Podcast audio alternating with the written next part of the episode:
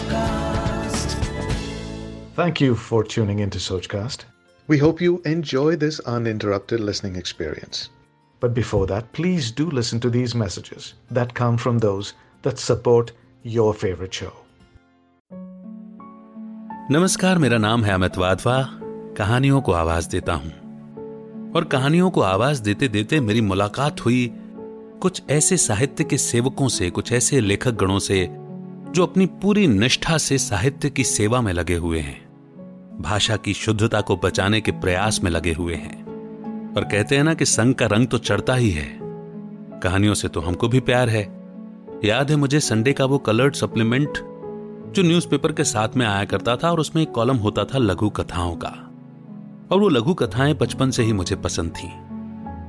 तो जब ये संगम हुआ तो साहित्य की सेवा में मेरा भी कुछ सहयोग हो जाए, मेरे भी सहयोग की एक उंगली लग जाए। इसी इंटेंशन और इसी सोच से ये पॉडकास्ट शो शुरू किया सोचकास्ट पर, जिसका नाम है मतलबी कहानियाँ। सुनेंगे ना?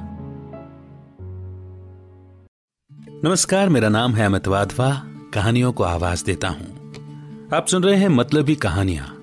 जी हाँ, लघु कथाओं वाला पॉडकास्ट और आज की लघु कथा है अहोई व्रत। जिसे लिखा है सुनीता त्यागी जी ने मेरठ से।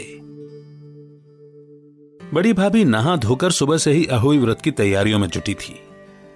छोटी ननद जो कुछ समय से मायके आई हुई थी, वो भी तैयारियों में उनका हाथ बटा रही थी। आज छोटी भाभी सुबह से ही अपने कमरे में है। लगता है उनका मन बहुत ही उदास है। ननद ने भाभी की ओर देखकर कहा तो वो भी हाँ में हाँ मिलाकर कहने लगी, हाँ, उदास हो भी क्यों ना दीदी? भगवान ने सात साल बाद तो उसे बच्चा दिया। और वो भी लड़की? एक लड़का ही हो जाता तो वो भी बेचारी व्रत कर लेती।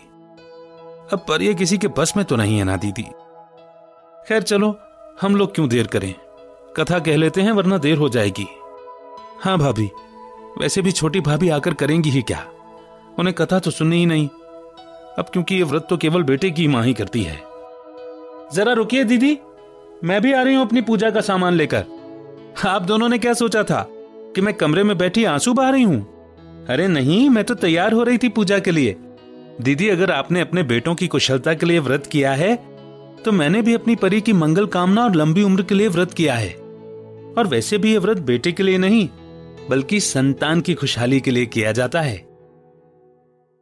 इसी मोड़ पर यह लघु कथा यहीं पर समाप्त होती है। इस बात की कितनी संभावना है ना? कि पुराने समय में किसी की तबीयत खराब हुई होगी बच्चे की। और किसी विद्वान ने कह दिया होगा कि, इस दिन ये व्रत कर लो, तुम्हारे बेटे की उम्र बढ़ जाएगी, उसका स्वास्थ्य ठीक हो जाएगा। और वो बात हो गई। और फिर बात फैल गई कि बेटे की उम्र बढ़वानी है या उसके ऊपर से संकट टालने हैं तो इस दिन यह हुई माता का व्रत कर लो। मगर ये बात भूल गए कि वाकई में संतान की मंगल कामना के लिए या और वो बात शायद वहीं के वहीं दबी रह गई हो कि बात बेटे की नहीं, बात संतान की थी। है ना? खैर, इसलिए मेरा साहित्य के सेवकों को सलाम है, जो इन लघु कथाओं के ज़रिए अंदर जहन पर चोट करते हैं और कुछ अच्छा सोचने पर विवश भी करते हैं। कैसी लगी आपको लघु कथा? ज़रूर बताइएगा। सारे अपडेट्स आप तक पहुँचे और आप, हमारी कम्युनिटी, हमारे ग्रुप से जुड़े। उसके लिए मैंने डिस्क्रिप्शन में एक लिंक दिया है। ज़रूर ज्वाइन कीजिए। जल्द ही एक लघु कथा के साथ फिर होगी मुलाकात। तब तक रखिए अपना बेहतर ख्याल। खुश रहें, मुस्कुराते रहें।